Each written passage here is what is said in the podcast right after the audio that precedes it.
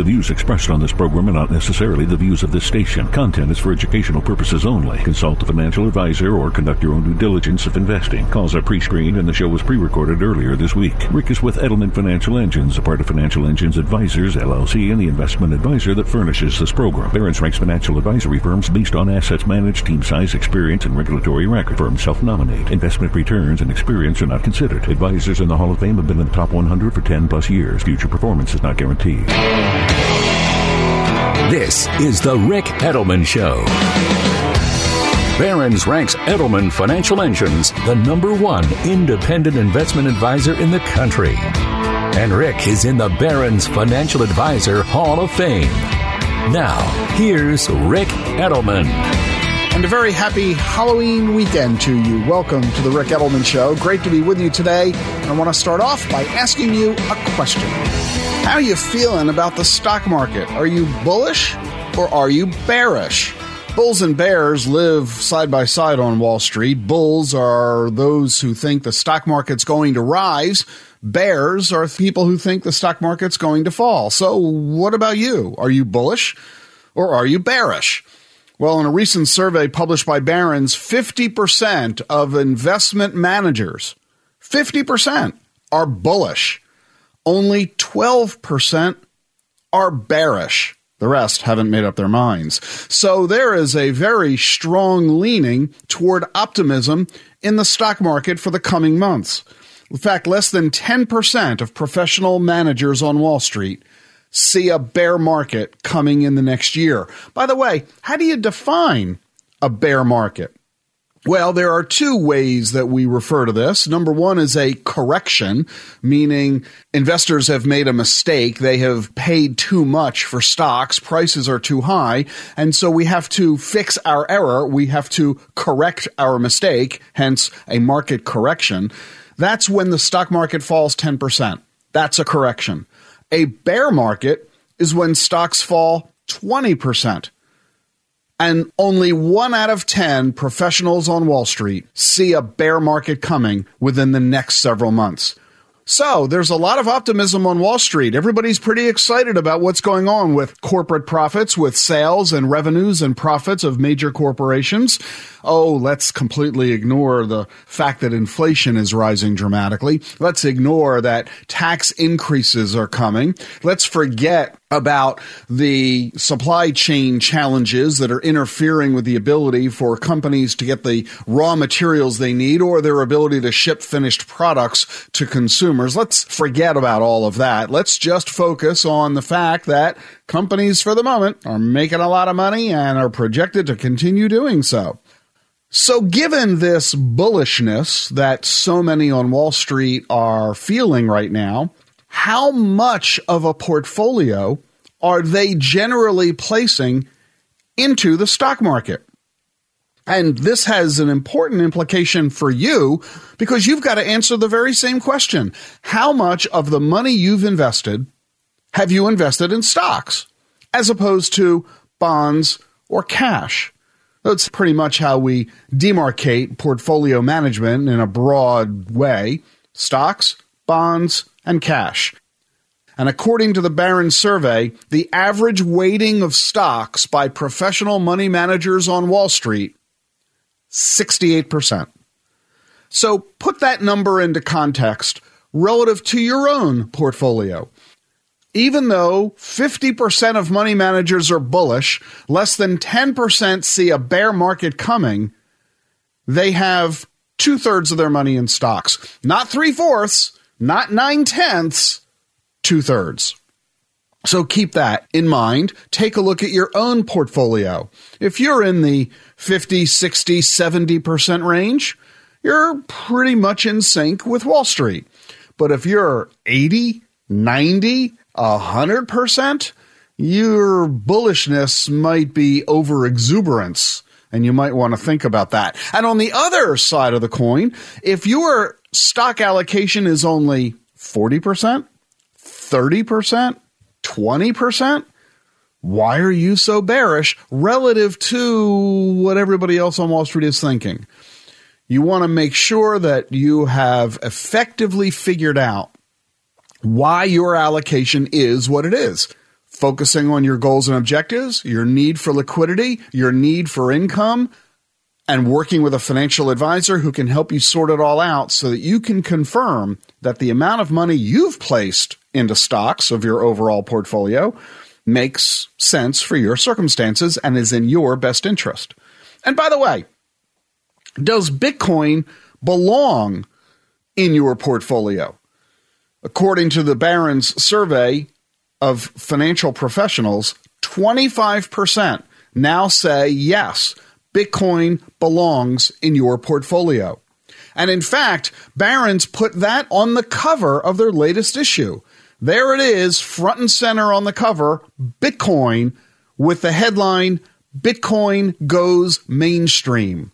The big news, of course, is that in the past two weeks, the SEC has said yes to a Bitcoin futures ETF. This is the first time you're able to engage directly in Bitcoin via an ETF.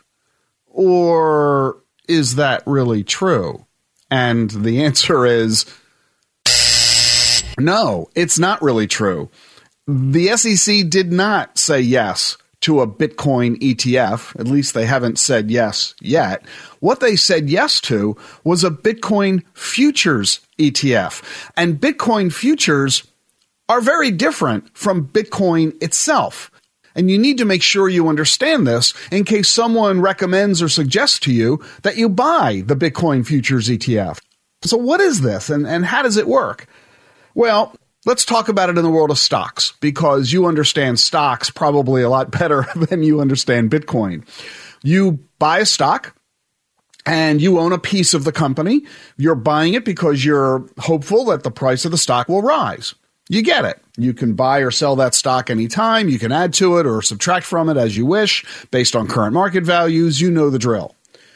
But you know, you don't have to buy a stock to engage in the stock market. You don't have to buy a stock in order to profit from an increase in the stock's price. You can instead make a bet about what the future price of the stock is going to be. And that's called stock futures. In other words, a lot of people don't buy individual stocks. They simply make a bet on what the future price of a stock is going to be. This is the options market, and you can do this with buying futures or buying individual stock buying futures or buying options on stocks. Futures markets are separate from stock markets. In other words, you've got the commodity futures options exchange in Chicago, which is separate from the New York Stock Exchange in New York.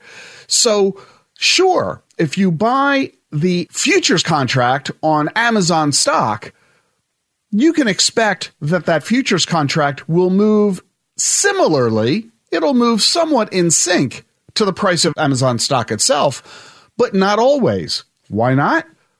Well, it's possible that the people who are interested in buying the futures contract are thinking differently or behaving differently from people who are buying Amazon stock directly. And as a result, the prices of futures contracts can move independently from the price of the stock itself. The same thing occurs with Bitcoin and Bitcoin futures. So if you're going to invest in a Bitcoin futures ETF, you need to recognize that you're buying a different product. You're not buying Bitcoin, you're buying futures contracts that are based on Bitcoin. Normally, you can reasonably assume that the prices will move in sync, but not always. They may move differently. So, be aware of the distinction. And why did the SEC make that distinction? Why did they say yes to a Bitcoin futures ETF instead of just saying yes to a Bitcoin ETF itself? Regulation and jurisdiction. SEC Chair Gary Gensler isn't confident that he has regulatory authority over Bitcoin itself. In fact, the SEC has declared that Bitcoin is not a security. Well, if it's not a security, it's outside the jurisdiction of the SEC. But the futures market clearly is within the SEC's jurisdiction. So Gensler concluded they're allowed to regulate Bitcoin futures and therefore can allow a Bitcoin futures ETF, but they aren't so clear on their regulatory authority over Bitcoin itself and therefore are struggling to answer the question can they say yes to a Bitcoin ETF itself? So, if somebody recommends that you invest part of your portfolio into Bitcoin and they recommend that you do it via a Bitcoin futures ETF, you simply need to realize that a Bitcoin futures ETF is different from a Bitcoin ETF. It's different from owning Bitcoin directly. Futures contracts are expensive. Annual commissions in these products are expected to be anywhere from 5 to 8% per year, in addition to the expense ratio of the fund. They all have limited time frames. The contracts expire in less than a year. And as a result, you not only have to be right about the future price of Bitcoin, you have to be right about when the future price is going to reach a certain level. So it's a different beast. You need to be aware of it, and you need to make sure you're working with a financial advisor who can give you the guidance you need to determine A, does Bitcoin belong in your portfolio? B, how should you go about doing it? Is a Bitcoin futures ETF the right vehicle for you to use? Make sure you understand how the game works before you attempt to play. I'm Ric Edelman, and if this is all causing you to want to have a drink, well, we're going to talk about that next. So stay with us for more here on The Ric Edelman Show. 888 Plan Rick online at ricedelman.com.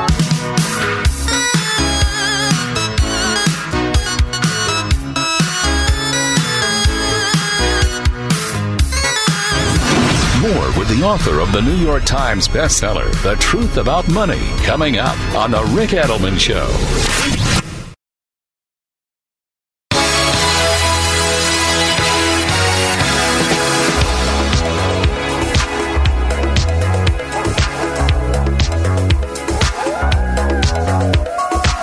Welcome back to the Ric Edelman Show. Uh, we've just finished talking about your asset allocation. How much of your money should you have in the stock market? Well, you might want to take a look at pension plans. You know, we've just finished talking about a recent survey from Barron's about Wall Street financial professionals, but what about pension plans themselves? They manage collectively trillions of dollars in assets for millions of American workers and retirees, and there are millions, tens of millions of U.S. households dependent on the pension income that they're getting from their former employers. So, how are pensions managing their money?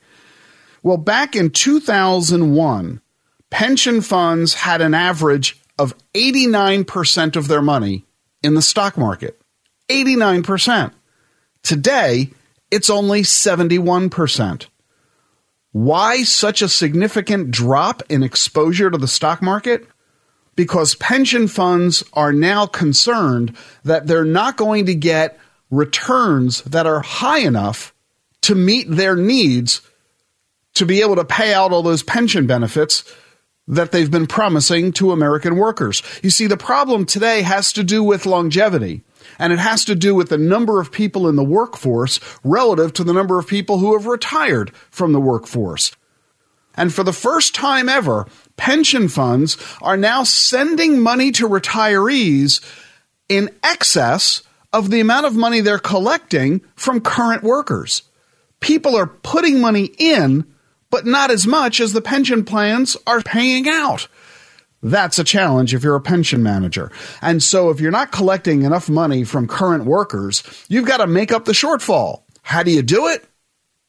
By earning higher returns. And pension fund managers collectively are saying, we don't think we're going to get the returns we need from the stock market, even though the stock market has historically been the best performing asset class in history. If you go back the past hundred years, you made more money from stocks than you did from anything else, more than you did from real estate or bonds or gold or commodities or you name it. So, where are pension funds turning today if they now feel they're not going to get what they need from stocks? They don't feel they can get it from bonds, not with interest rates at zero point nothing. They're not excited about the real estate market with prices already at all time highs. They certainly aren't turning to commodities like gold. So, where are they turning? To alternative investments. Alternatives, they say, are investments that are different from the stock and bond markets, but give them the opportunity to earn higher returns. But of course, you guessed it, along with the effort to seek higher returns, the pension funds are taking higher risks. Well, what are these alternative investments? Angel investing, venture capital, private equity. They're making investments in small companies, privately held companies that they believe have the potential to grow much faster than the overall stock market itself. Back in 2001, pension funds, on average, according to Barron's research, held 8% of their portfolios in alternative investments. Today, it's 24%. So they have removed money from the stock market in order to put it into the private equity and venture capital markets. This is going to be wonderful news for workers and pensioners if these bets turn out to be good bets. But if these investments fail, then there's going to be added pressure to pension plans and their capabilities of paying the benefits that are being promised to current and future retirees. We're going to have to see how it plays out. And by the way, is knowing that pension plans are taking risks of this sort, is that giving you confidence that they're proactively managing their accounts in a way to generate higher returns? Or is it worrying you that, hey, they're taking advantage of investment opportunities that are not available to you? They're going to get big, better returns, but you can't do it because you don't have access to angel investments, venture capital, or private equity. So if they do well, they're going to do better than you, and you're not going to be able to participate. If they do worse, well, your pension might be at risk, or the pension of your parents might be at risk. Is all of this enough to cause you to want to have a drink? Well, here's a new set of research. Here's the question I want to ask Is having one drink a day harmful to your health? The way people answer that question is reflective of their age.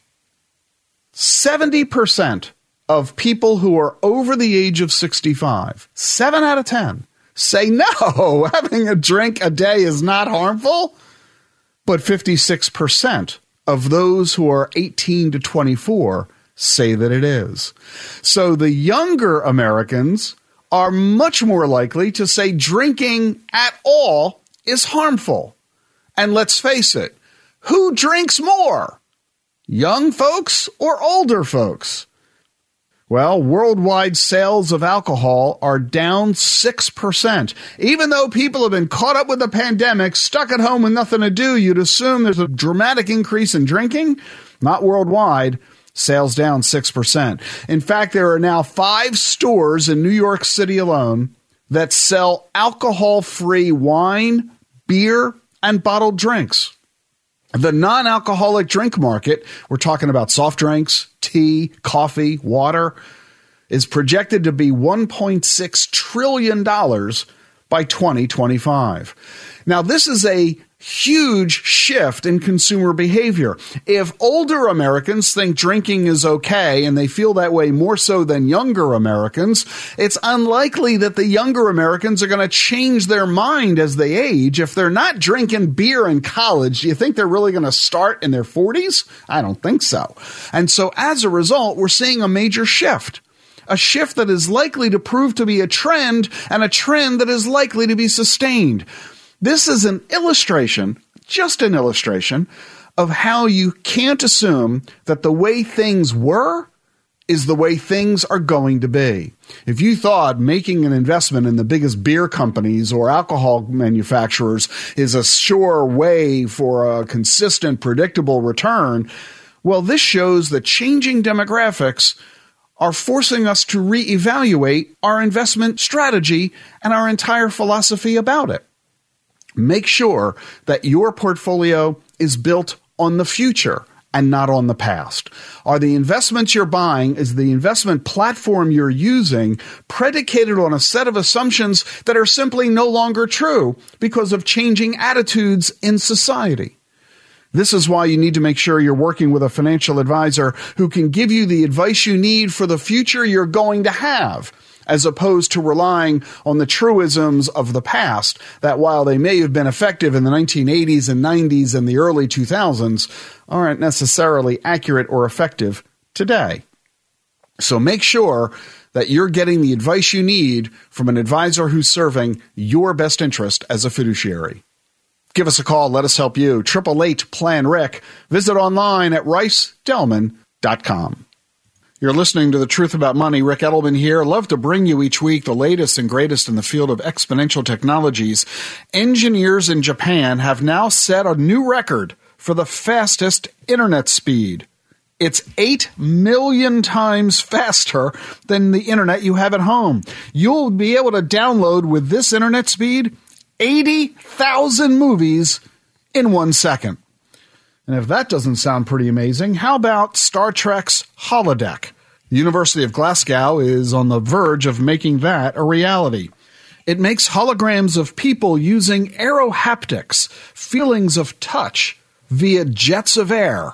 When you're looking at a hologram, you can actually touch the person. You get the sensation of touch on your fingers, hands, and wrists. Say you meet a virtual avatar, you really will feel their handshake.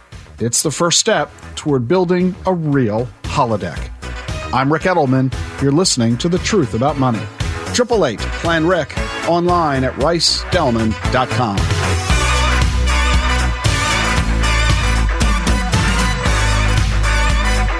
I ain't afraid of no.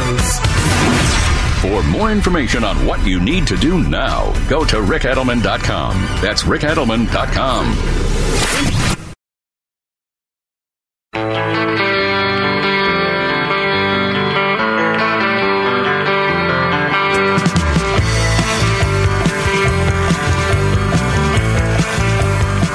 Welcome back to the Ric Edelman Show. Thanks for hanging around this spooky Halloween weekend program. Glad you're with us. Uh, we've got some new data out of the Federal Reserve, and this data is indeed spooky, and I don't understand what to make of it. So I'm going to share the data with you. I'm not going to draw any conclusions because I don't have any, but I wonder if perhaps you might and I'd love to hear from you if you do. The Federal Reserve data shows that the median household net worth, the average amount of net worth for black college graduates in their 30s. So let's just frame that for a moment, okay? You've got a household that is led by a college graduate who's African American in their 30s. The median household net worth of that family is only 10% of what it is for white college graduates in their 30s. How could that be? In fact, 84% of college educated black households in their 30s, 84% have student debt. Whites, similarly, only 53%. Why is it that college educated black households have so much more student debt than similar folks who are white instead of black?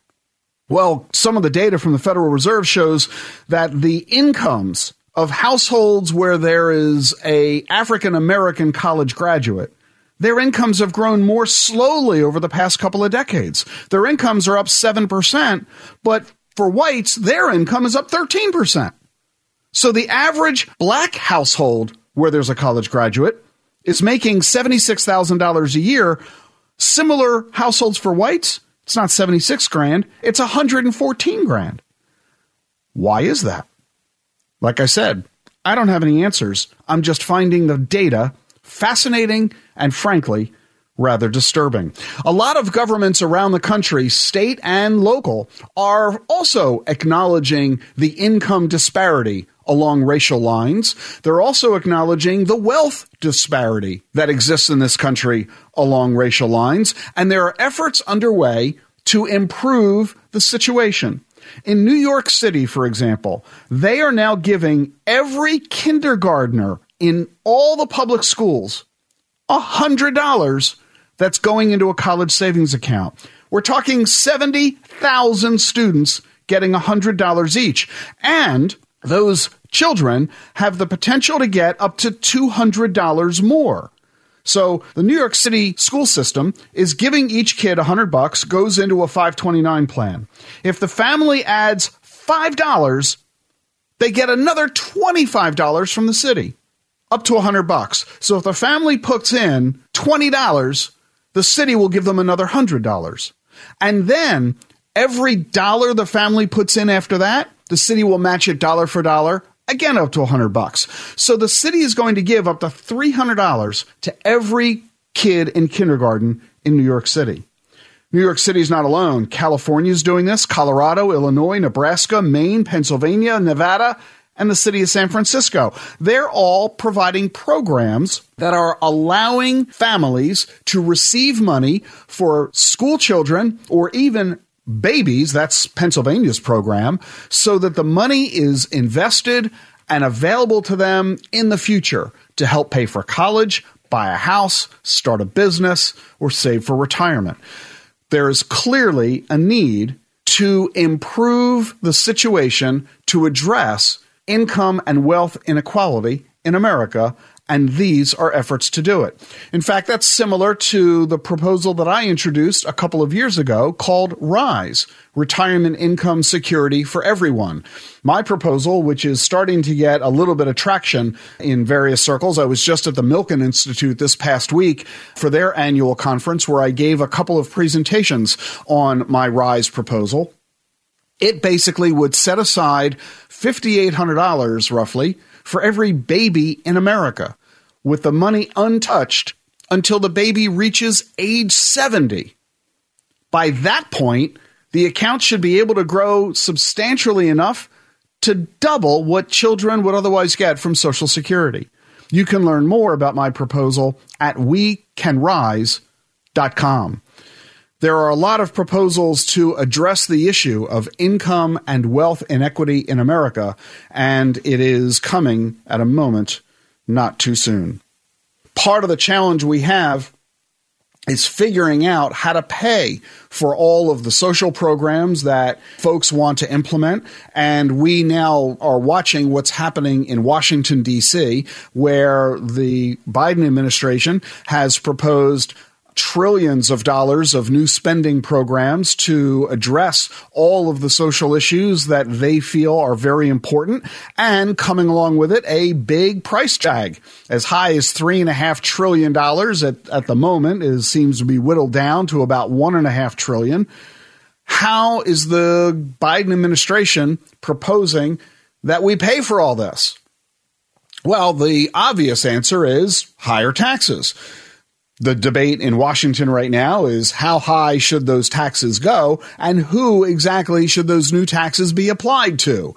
There's conversation about a billionaire's tax, and the question is who's going to get caught in that net? Are they truly going to be only billionaires? Or are they going to snare folks of lower income levels as well? We'll have to see how it plays out in the next several weeks. But there's another element to this, another angle the Biden administration has acknowledged, as has every presidential administration prior to Joe Biden, that there's trillions of dollars in uncollected taxes every year. Why is that allowed to be?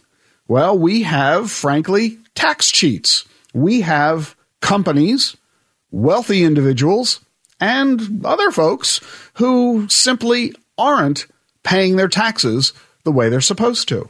See, in the United States, we have the largest voluntary tax system in the world. Nowhere in human history has there ever been an experiment like the one being conducted in the United States. The government asks you, remember, we're the government of the people, by the people, and for the people. And we, the people, ask each other to please send in some of your income to the government.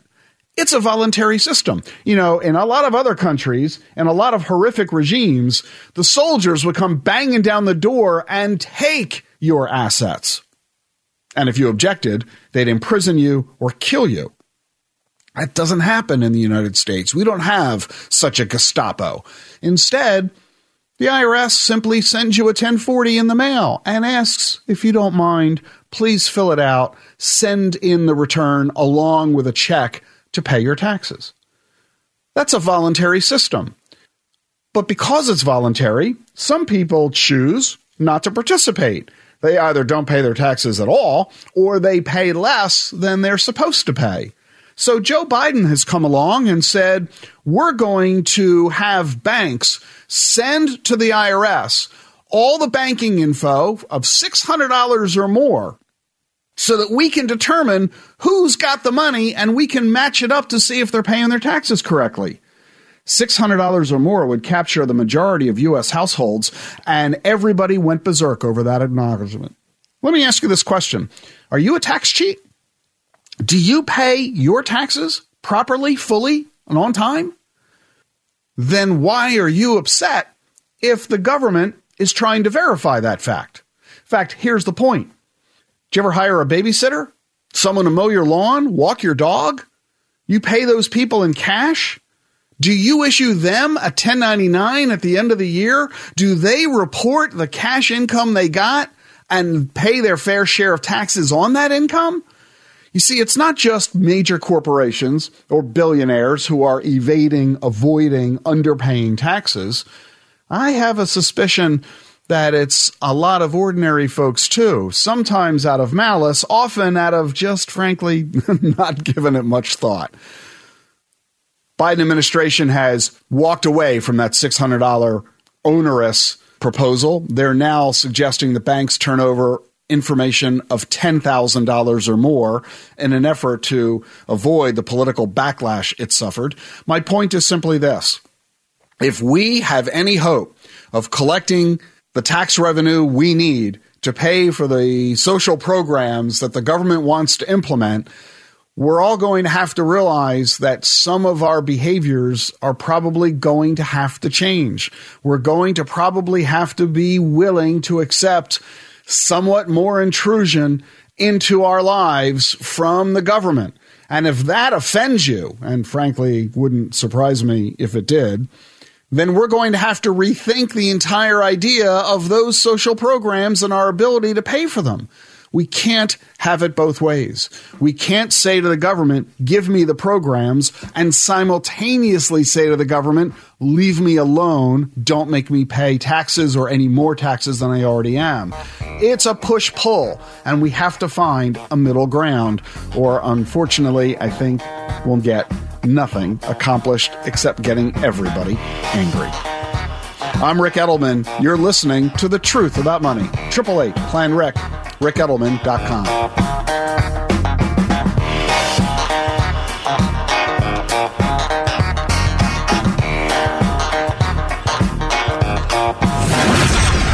More with the author of the New York Times bestseller, Discover the Wealth Within You, coming up on The Ric Edelman Show. Results vary, not an endorsement.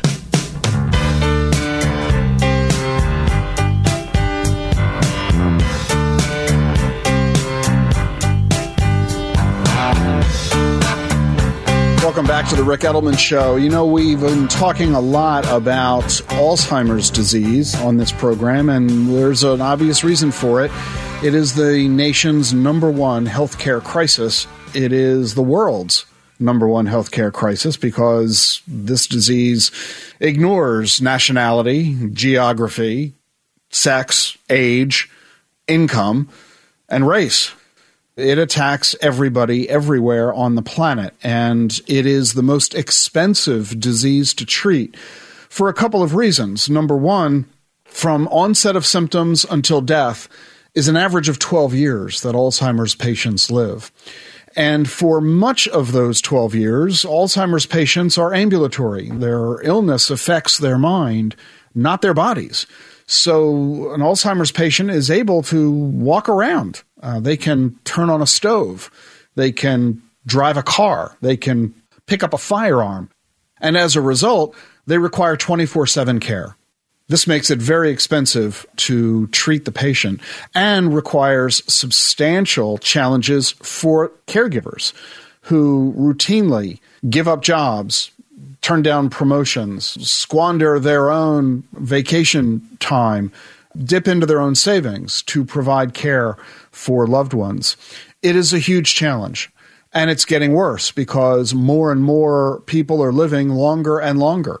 Alzheimer's is a disease that affects folks who are older far more than it affects people who are younger. The typical onset of symptoms is in your 60s. And in fact, by age 60, your odds of getting Alzheimer's are 1 in 10. By age 80, it's 1 in 3. And by age 90, it's 1 in 2. With the advances we've been enjoying in the field of medicine, all we're doing is extending life expectancies so long, we're pretty much ensuring that either you or your spouse are going to get Alzheimer's by the time you're in your 80s or 90s. This is a huge challenge.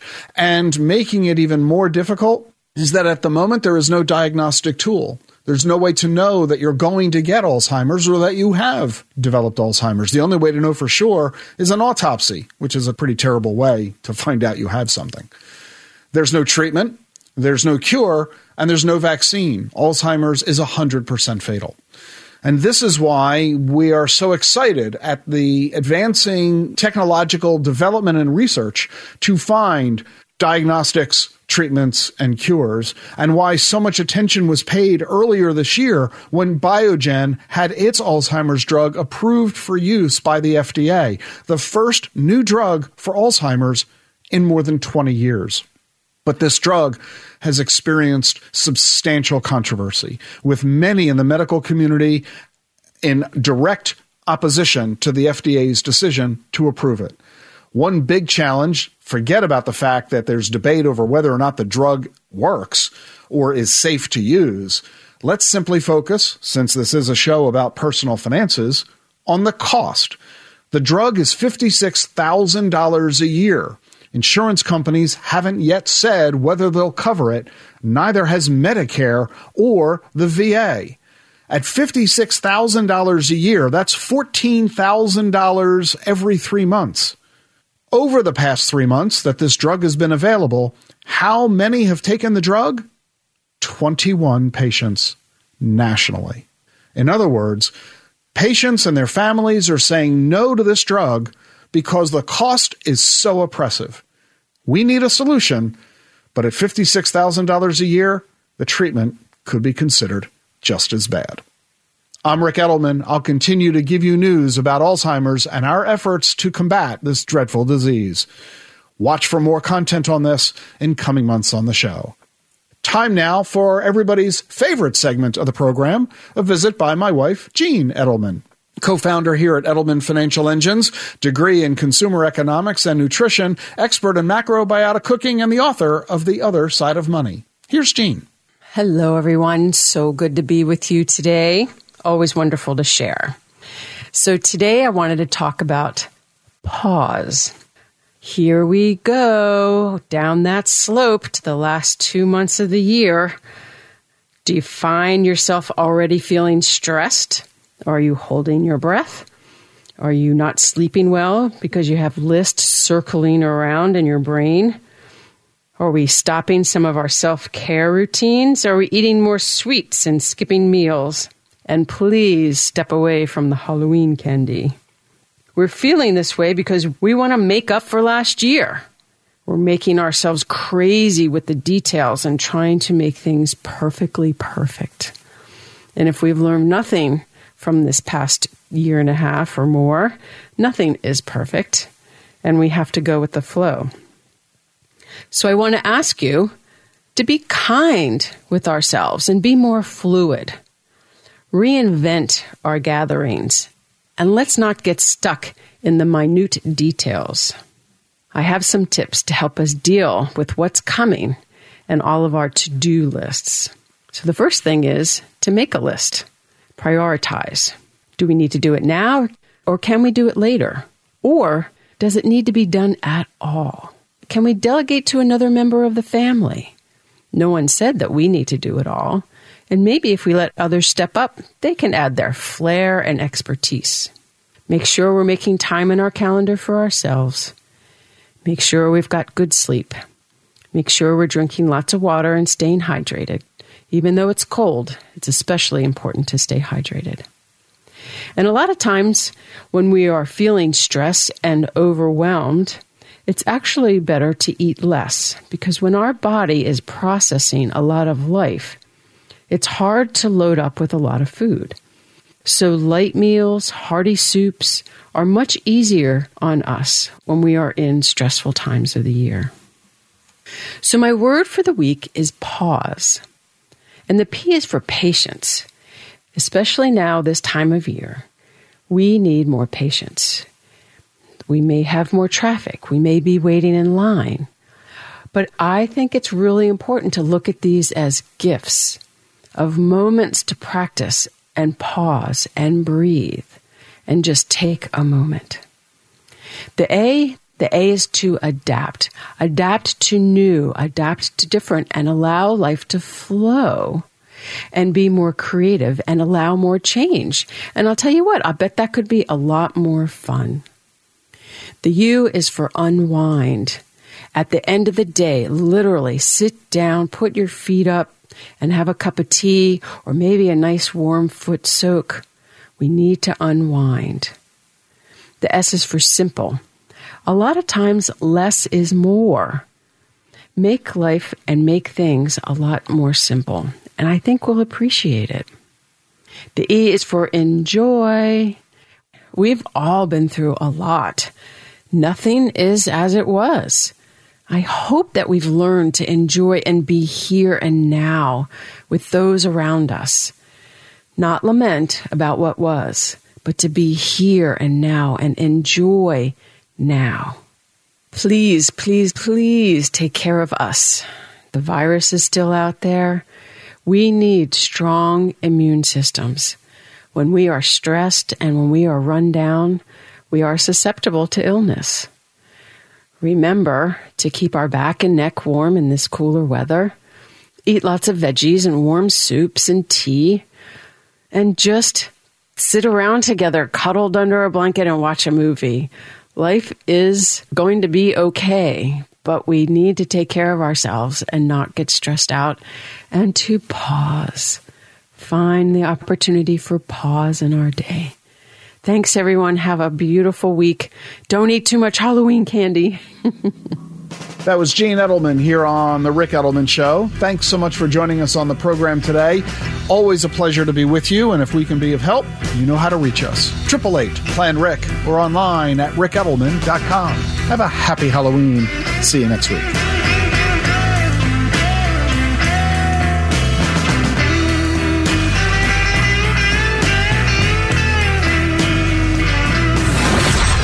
The truth about money every weekend on The Ric Edelman Show.